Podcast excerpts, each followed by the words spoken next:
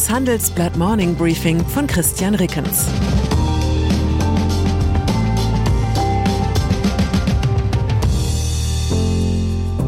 Guten Morgen allerseits.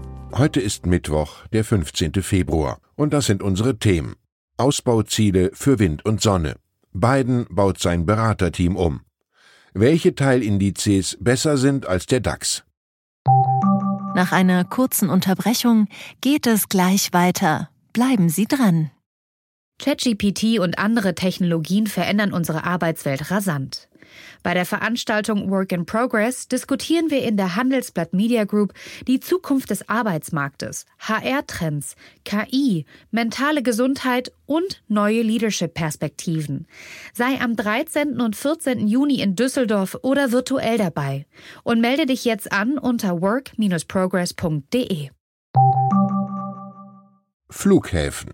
Wollen Sie übermorgen ins Wochenende fliegen, machen Sie das lieber nicht. Die Gewerkschaft Verdi will am Freitag die Flughäfen Frankfurt, München, Stuttgart, Hamburg, Bremen, Dortmund und Hannover bestreiken. Der vierundzwanzigstündige Warnstreik soll laut Verdi um null Uhr beginnen. Die stellvertretende Verdi-Vorsitzende Christine Behle hatte im Handelsblatt gesagt, Zitat, wir brauchen dringend bessere Arbeitsbedingungen für die Beschäftigten im Luftverkehr, sonst droht der nächste Chaossommer. Zitat Ende. Im Zuge von Corona sind Arbeitsplätze abgebaut worden.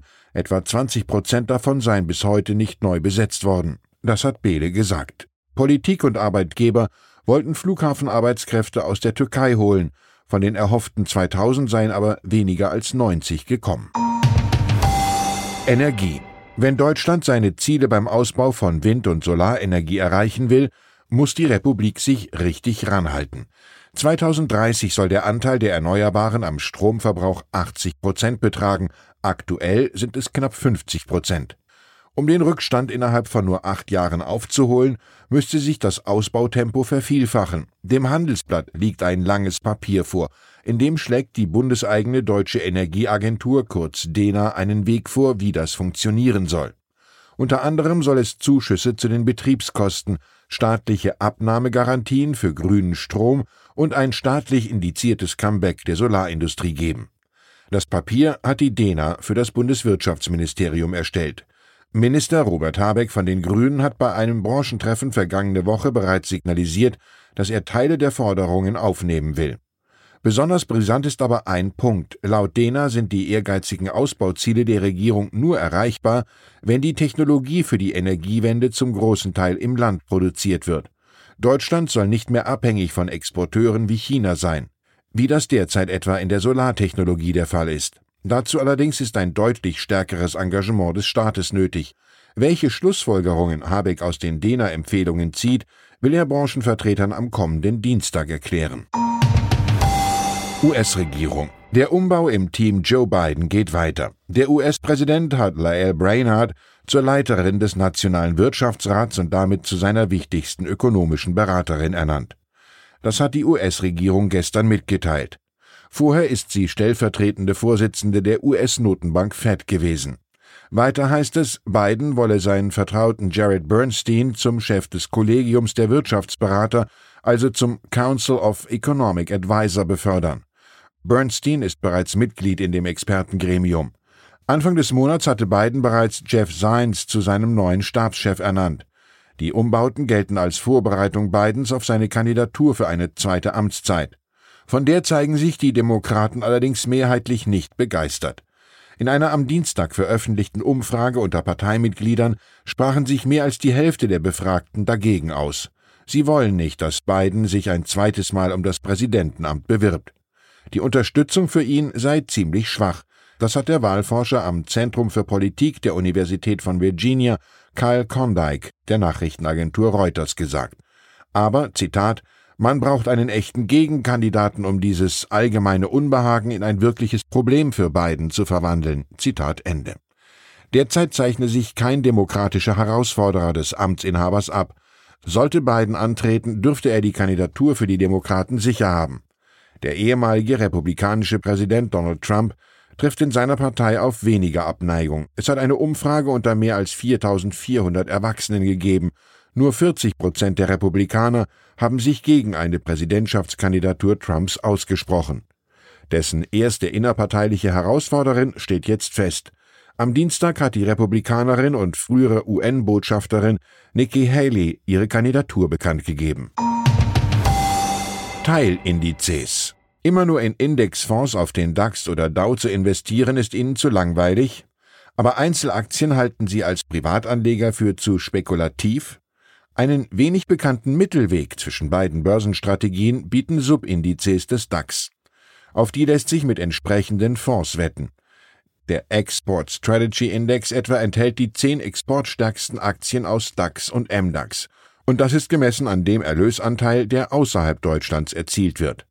Der Index Seasonal Strategy friert den DAX-Stand Ende Juli ein und beginnt mit der Berechnung wieder am ersten Handelstag im Oktober. Die traditionell schwachen Börsenmonate August und September werden ausgeblendet. Der DAX Plus Family dreißig Index umfasst Unternehmen, in denen die Familie des Gründers mindestens fünfundzwanzig Prozent der Stimmrechte hält oder in denen ein Mitglied der Gründerfamilie im Vorstand oder Aufsichtsrat vertreten ist. Handelsblatt-Börsenexperte Jürgen Röder hat sich noch eine Vielzahl weiterer DAX-Unterindizes angeschaut. Die schneiden aber auf lange Sicht alle schlechter ab als der Mutterindex. Bei der Export-, Saison- und Familienstrategie hingegen hat die Rendite seit Auflegung der Indizes höher als beim regulären DAX gelegen. Das ist jeweils inklusive Dividenden gerechnet. Auf mittlere Sicht von drei und fünf Jahren allerdings hat sich der DAX nur mit der Saisonstrategie schlagen lassen.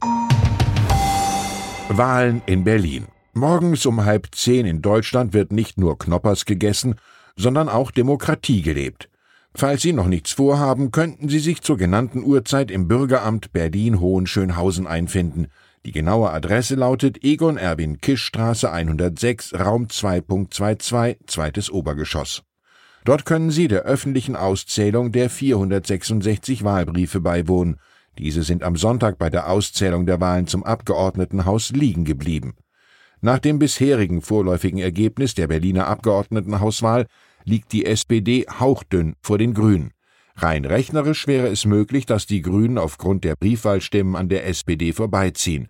Die Wahrscheinlichkeit ist allerdings nicht besonders hoch. Die Stimmen stammen aus dem Bezirk Lichtenberg. Der ist keine Grünen-Hochburg. Um allen Spöttern und Zweiflern zuvorzukommen, es handelt sich offenbar tatsächlich um Briefwahlstimmen für die Wahl vom Wochenende, nicht etwa um solche für die vorherige Wahl vom September zweitausendeinundzwanzig. Die musste ja wegen der vielen Unregelmäßigkeiten wiederholt werden. Ich wünsche Ihnen einen Tag, an dem Ihr Vorsprung uneinholbar ist. Herzliche Grüße, Christian Rickens. Zur aktuellen Lage in der Ukraine.